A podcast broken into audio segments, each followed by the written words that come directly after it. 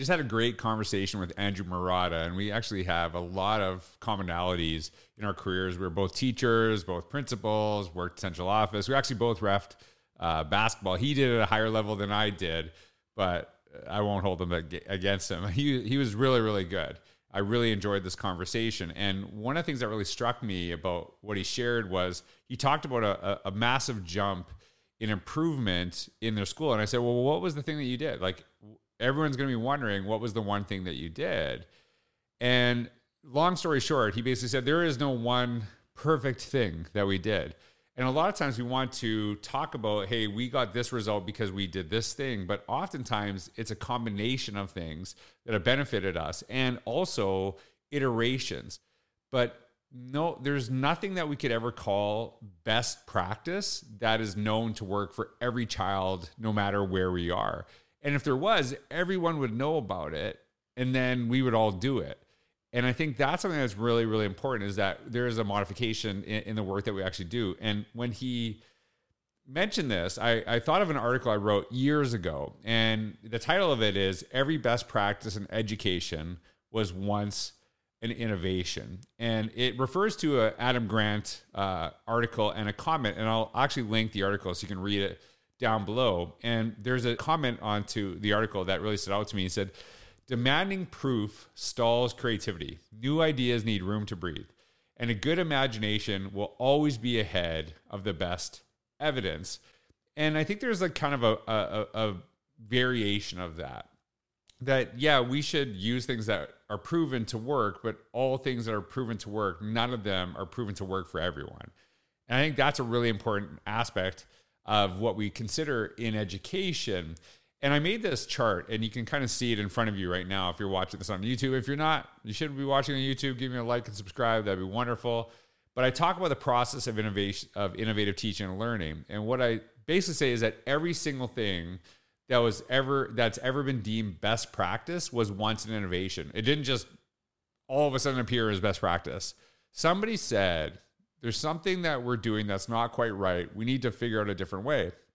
And then that thing that we do, done over and over again, that worked for many of our students, was then deemed best practice. But I also contend that no best practice works for every single person in the same way. And if you say to me, well, you know, we started doing this process and it is shown to work for 90% of our students, the first thing I will ask you is what are you doing for the other 10%? How are you ensuring that they're successful as well? Are you just saying 90 is good enough? Or do we actually got to continuously iterate? And it doesn't mean that you scrap the thing that you're doing that works for 90%, but maybe you're iterating it. Maybe you're evolving with it. Maybe you're doing something totally different for a certain percentage of students where the, the best practice or whatever we call best practice doesn't seem to actually work. And so I thought that was a really compelling uh, story that Andrew shared, and it really made me think of that, and really kind of thinking about how even the things that we know work, we also know they don't work for everybody, and so we have to kind of figure out different ways to serve everybody in our schools. And that was kind of the, the focus. It's why I titled this podcast, There is No One Perfect Strategy, because there isn't. There isn't one perfect strategy but we can learn from the things that work and the things that don't work and the things that kind of work. But it constantly takes that iteration. That's why I talk about the innovator's mindset so much is that it's really how do we take the things that we know and make them better or totally scrap them and start with something new to ensure every kid is successful in our schools today and finds that path to success that's meaningful to them. That should be the goal of the work we do every single day. And I love that Andrew and his work and the district that he works with, this is they're focused on this. I know you're to learn a ton from him. I learned a ton from him. I really enjoyed the conversation. I know you will too. Welcome back to another episode of the Innovators Mindset podcast.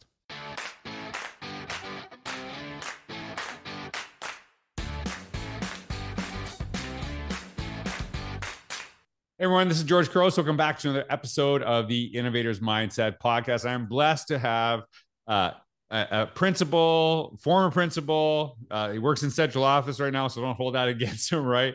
Uh, teacher, referee, world traveler, been to the best places in the world. Uh, Andrew Marotta. Uh, we're going to talk a little bit about um, his book, The Principal Surviving and Thriving. He has so many great stories. I've been talking to him for the last hour and a half. We only recorded about 10 minutes of it. I'll tell you, if you could hear that first hour, that was amazing. oh, it's just we've just gone downhill since then. But um, Andrew, it, it's a wonderful to to kind of just. I know we met years ago and connected. Uh, Lake Lake Placid, bro, cool sweater guy. Okay, yeah, that was like the that was like um Lake Placid was a superintendent event because I actually remember it was like it was it was it was at SAANYS. Is that it like SAANYS, the, the school administrators in New York, Lake Placid? You killed it, standing ovation, but you had to run out. You had you had to get you know, get right. home. So I remember. Okay, so this is weird. I think I okay. I might have flown into Rochester or something like that. I can't remember where I flew into, but I remember I had to like drive to Montreal to like, yes. like the weirdest like, what's the closest airport? Canada. right? Is that that seems right? And it was still you, that's where you were going, yeah. Like it was just kind of in the middle. I know that's where what what was the Lake Placid there? What what there was a Winter Olympics there, right? Oh yeah, right. And that's like what it's known for. Miracle on Ice, baby. I was gonna. That's what I thought it was a miracle. Oh yeah, that was actually in Lake Placid. That was in Lake Placid. There's still that place is uh, American lore for sure. No wonder they won because everyone had to travel like they, they were tired. By the, the Russians off the plane and drove the six hours to get there. That's, that's probably why.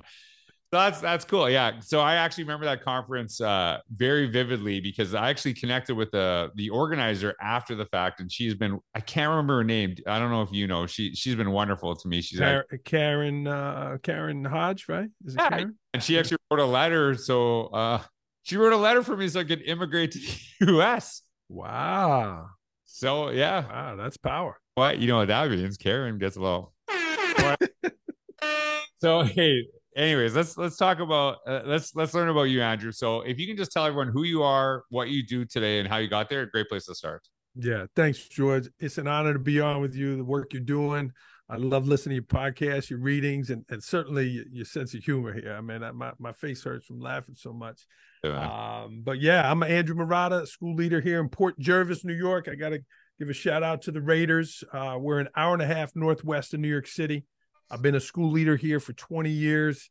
Uh, and George, right, we're proud of where we are. Uh, I'm so invested here. Our graduation rate used to be in the 60s, and we're in the 90s now, right, right, right at that 90 mark. And uh, great things are happening here. So I'm, I'm, honored to be here and, and be part of the work uh, that that's been happening. And through that journey, right, I've fallen in love with writing and presenting to other principals and helping others along the way. So it's been it's been a great journey. Okay, so this this is the first question I'm going to ask. I'm going to see if you can share the secret. I don't know if you're going to keep this to everybody. So you went from 60 to 90. What was like? What did you do? Like what what did you do that that changed? Yeah. Let's is this going to be the 24 hour podcast between me and you? Right. yeah. Well, and that, you know, that's what I was even that what you just said kind of stuck in my mind. Cause a lot of times people want to attribute a change like that to we did this one thing. Yeah. And then everything changed. But probably it's a combination of multiple things. But then it's also harder to quantify how what percentage of those multiple things you did led to it right? Like i think about that all the time because it's like you don't you don't know this one thing was the ultimate change. If you're doing especially if you're doing four or five things in a district to improve stuff. So like so like if you can even think of two or three things that helped you on that because i know it'd be you know probably you couldn't say all of the things all the ways your district came together all the ways your you know teachers really kind of implemented things and you know did them did them really well. So what what would you kind of say stuck out to you? Well, and I love listening to your work, George, and you're so well read, and you, your memory of remembering what people said what. Uh, so, in your style, I'm going to tell a little story. Malcolm Gladwell did a TED talk called "Choice, Happiness, and Spaghetti Sauce." Right, and and the, in the talk, uh, Howard Moskowitz wanted to come up with the best spaghetti sauce for the company, right? And he did all this work and all this research.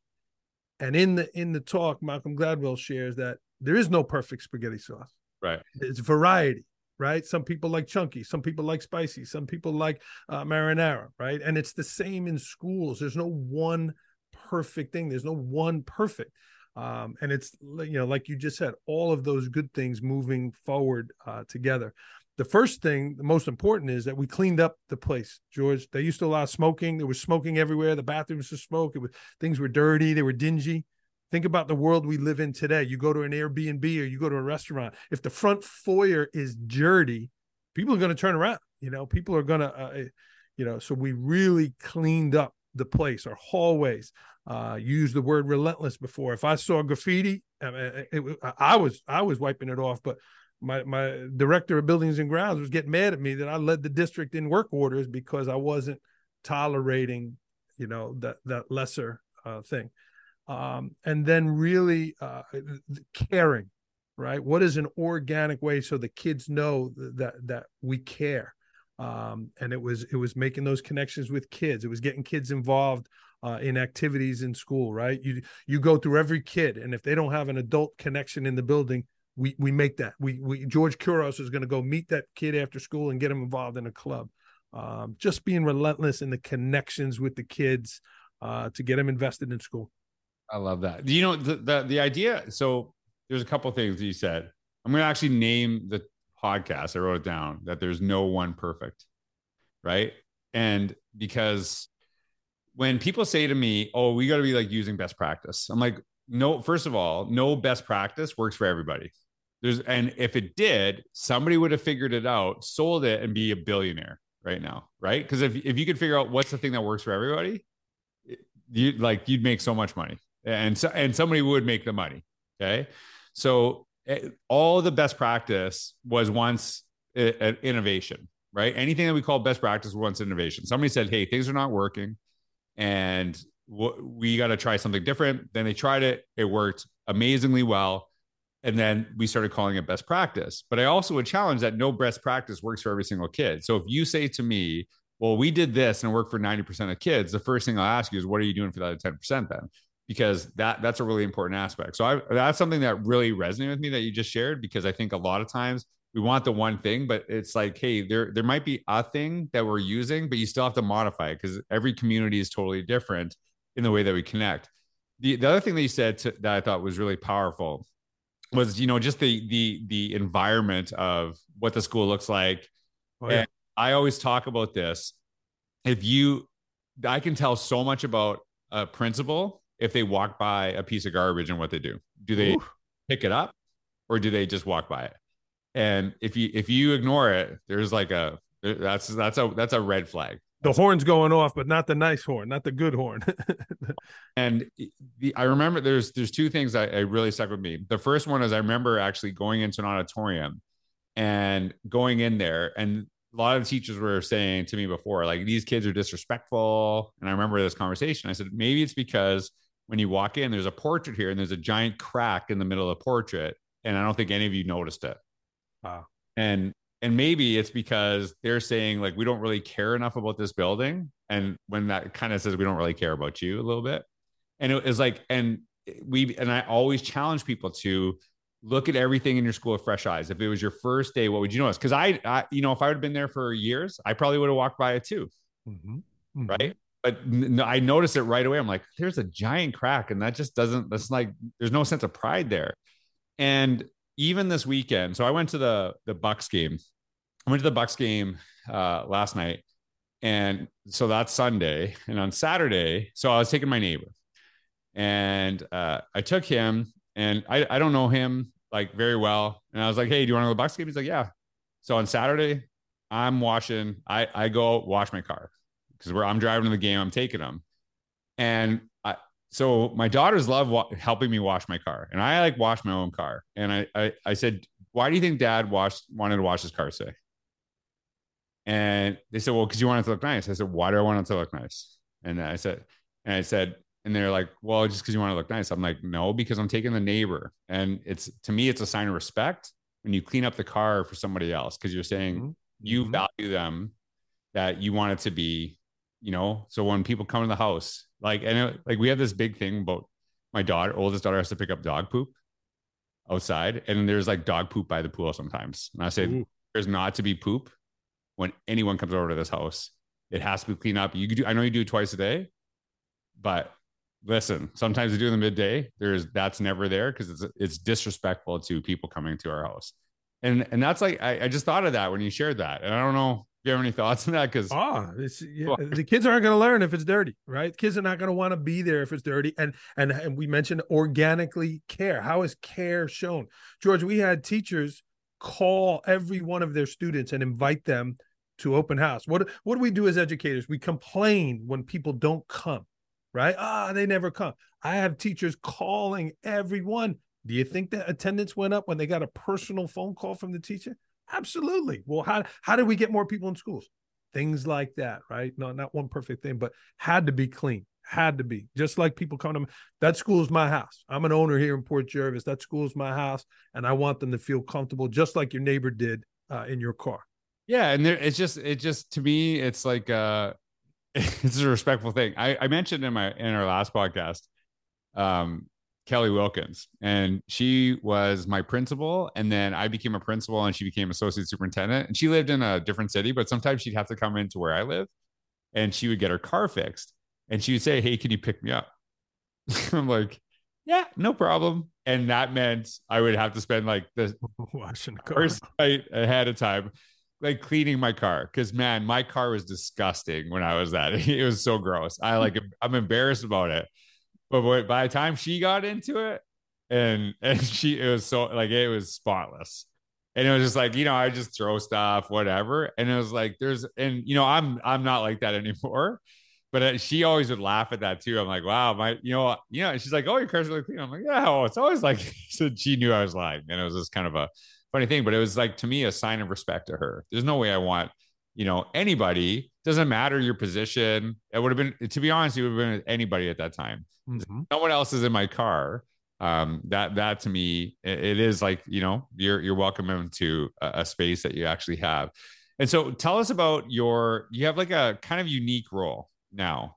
And you were telling me a little bit before the podcast. What what do you what do you do now? And like how is it kind of something that is unique to maybe school districts that other you know other places could learn from yeah and I, am blessed and fortunate right 20 years of being a building principal um, I, I, was looking for a change you know you and i talked a little i'm speaking outside of school i'm writing but now i have an opportunity to do those things in in my school so i'm the director of communications and academic services i'm leading professional developments that I would go somewhere else and do, but now I could do in house at my own school. And really, like our friend Jimmy Casas says, George, I get I get to carry the banner for my school and community. I'm, I'm putting out social media posts. We had a student here in Port Jervis just did her first TED talk in upstate New York.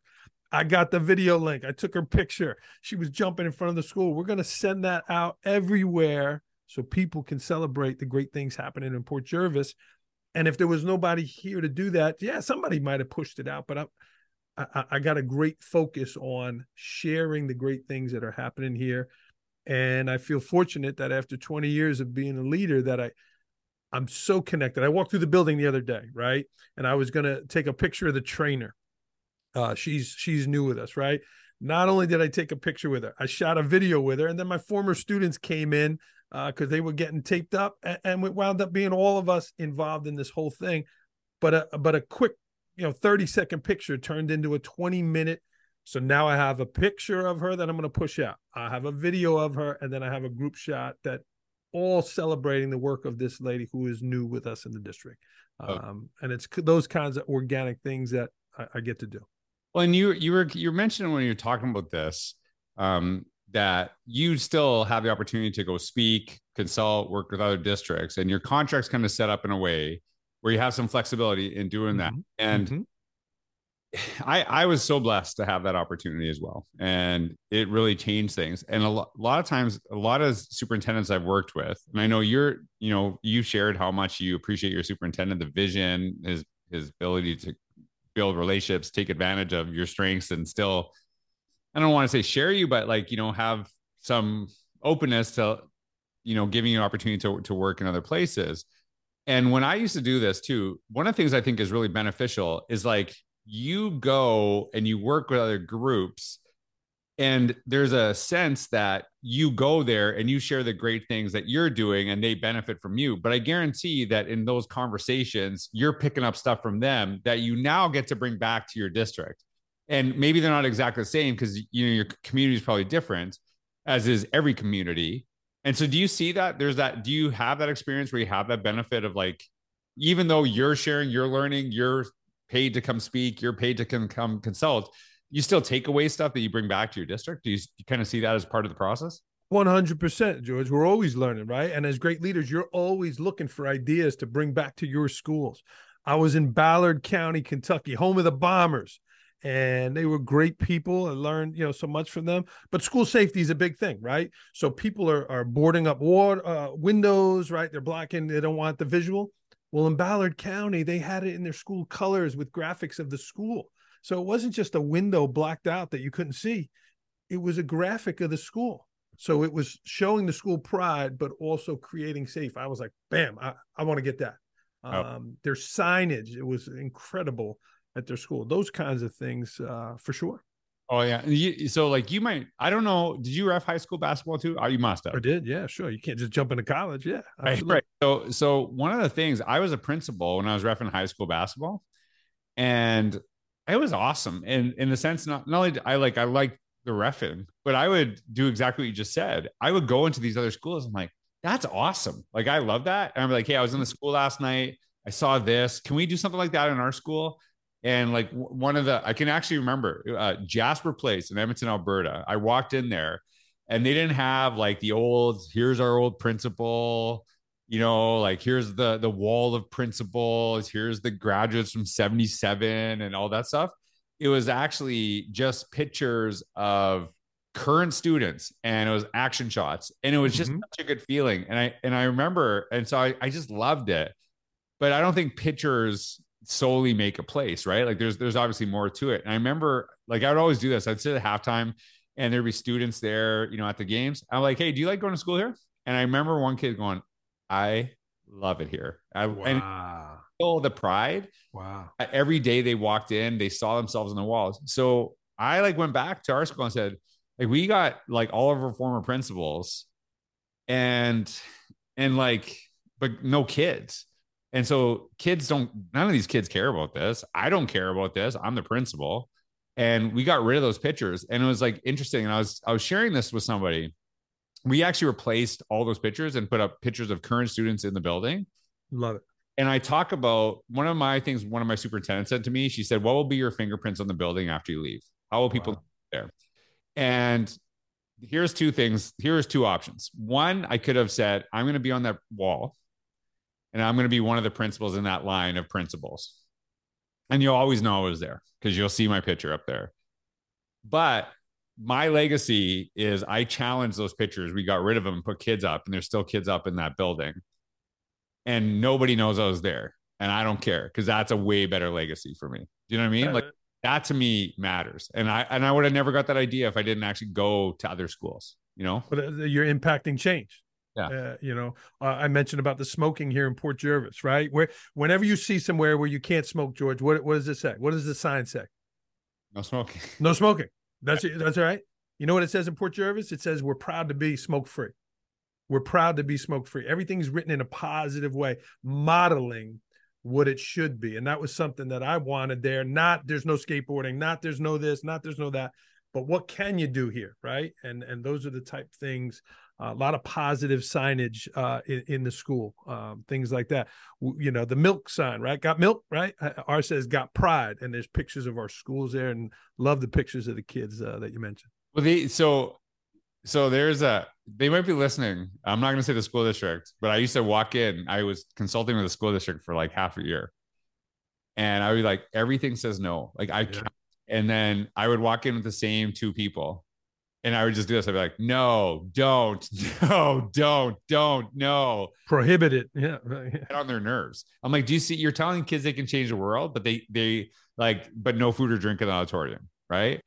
And uh, a gentleman uh, just really reminded me of his name is Dr. Martin Brokenleg. He came to our school and he said, I see the sign that you have.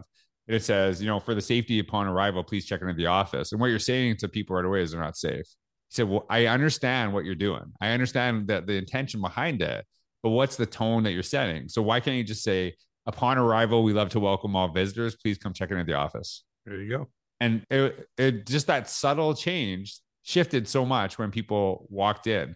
Uh, mm-hmm. Uh, the other thing too, I don't know, like we're I don't know how close we are in age, but like it's kind of funny. Like we like there was literally a smoking door at my high school. I don't know if you had that, right? And and it was like kind of funny because there was like a door specifically for kids to smoke, which was illegal, but they still could smoke. And it's just such a weird time to think about. Yeah. At the same time, staff would smoke in the faculty lounge, right? So like there's no smoking in the school except for the faculty lounge. So it might just show how how, Yeah. how we old- had we had the rock. You could smoke at the rock. like, no. I'll Yeah. So that's just a weird thing. All right.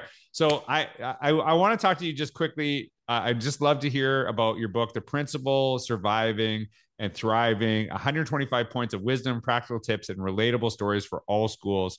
Um, tell us about all school principals. Tell and I, I guarantee knowing you that whether you're a principal right now, whether you're assistant principal, aspiring principal, whether you've you know worked at central office, whether you're a teacher, because I honestly think really leader is anyone that can influence people in a positive direction. And I think a lot of times more principals should be reading teacher books and more teachers should be reading principal books. Yeah, sure. So tell us a little bit about the book and why you wrote it and what you hope it achieves. Yeah, it was a great journey, man. I wanted to celebrate the, the good things that I learned, and I wanted to help people not just survive, right? So, George, we talked about cleaning up the school, and and again, I love telling stories. So, I grew up in my uh, working in my dad's pharmacy, and it was in a rough part of Staten Island, and every day there'd be graffiti on the building, and my dad was relentless in in having a nice store. We spoke about your car; he wanted the store nice, so I'd get a bucket of paint, go out and paint it. The next day, the graffiti would be there. Andrew, go back out there and paint it. And this happened for you know a week. And I said, Dad, I, why, this is a waste of time. And he said, Andrew, we're not going to allow that. It's my store. So go out there and paint it, or I'll get someone who will. And I painted it again, George. And I went out there and did it. And it was, it was, it, it stayed clean. I I, I was like, oh my God, it- there's no graffiti. And I was 13 at the time. And I, but I watched my dad's will. I watched my dad's relentlessness about having a clean store. And it's, it's it was the same thing. So that's the second story in the book about be relentless to keep the place clean. Because if the principal doesn't care, why should anybody else? Right. And and that's not something we learn in, in principal school, right? We're learning about academics and curriculum and all that. But you have experts in the building to do that. You have your master teachers, you have your curriculum leaders. You know, you have to handle all of these things. Uh, another one, George, is is energy. Bring the energy to the building. I think it's contagious. Um, I think people can hear it and feel it. It's an authenticity that I think is important. So I talk about a lot about that in the book. But they're short, little things that you could read and say, "Wow, I'm going to do that tomorrow." Implement, and they're practical, real life things. You know, uh, when you're talking about your dad, and I, you know, I obviously I talk about my parents and their Oh, yeah. things like that, and obviously they affected. I think I think the the goal of any parent is my parents. I, I'll never say, "Oh, I had the best mom and dad in the world," right? I just don't say that because I, you know, everyone says that, and I just I I didn't. I I think my my parents would tell you that there's a lot of things that they wish they had done differently when they were parents, and the goal the goal for me as a parent is to be better than my parents were. And that should be the goal of my kids when they're parents too right? Like i think every generation should get better and we learn as we go.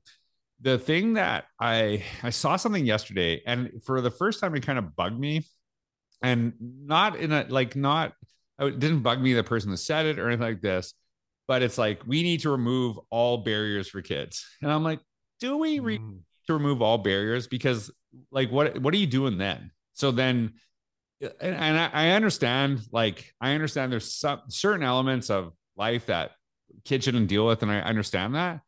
But i actually think like your dad kind of put up a barrier for you in that circumstance kind of was a little bit of a pain in the ass to you. And you benefited from it. And so like there there's i don't know. I've been i've been like i i like i lost sleep over that last night because like i've heard that a million times but yesterday just kind of bugged me a little bit because i almost like sometimes I, I know i'm hard on my kids and there's the whole do you prepare your the, the road for your kids or the, your kids for the road because the the second is the one i'm doing i'm Oh, not yeah. like like doing everything so that they have no issues i'm actually creating issues for them sometimes I've I've said to my kids, you you'll thank me when you're older. Right right? You'll thank me, right? I remember saying to my dad, I- you know, I hate you. I said that when I was a kid because, and I, and I regret it. Now I get I get teary eyed thinking about that. I actually said that, uh, but he was the man, and and we have to model that. I don't think it's the word barrier, uh, George. I think it's the expectation. This is the expectation. This is the expectation in the school. This is the expectation in this family. And you got to model it. You got to be consistent. You got to continually enforce it.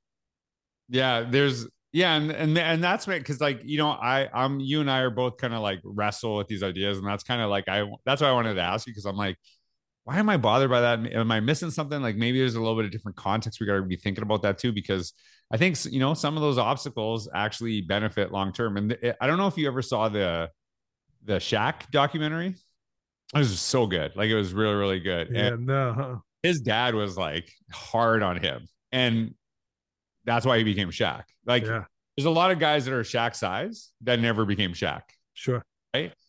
And the one thing he said, he, you might not like the way I do things, but you'll love my results. And I remember him. That was like, I love that. And I like, I, I was like saying that for like a month to my kids after. I'm like, you know, I like how I do things, but you'll love my results, right? Just from that. Um, that, that, that to me. Uh, so there's just something I was thinking about. All right. So I'm going to ask you this one last question. I know you refed yeah, NCAA basketball. What what an amazing, you know, to for anyone who doesn't really understand, that's like basically is is one of the highest things you can do. And and uh there is NBA that you can do, but some people their aspiration is college because that is the end all be all for them too, right? Like that is the pinnacle.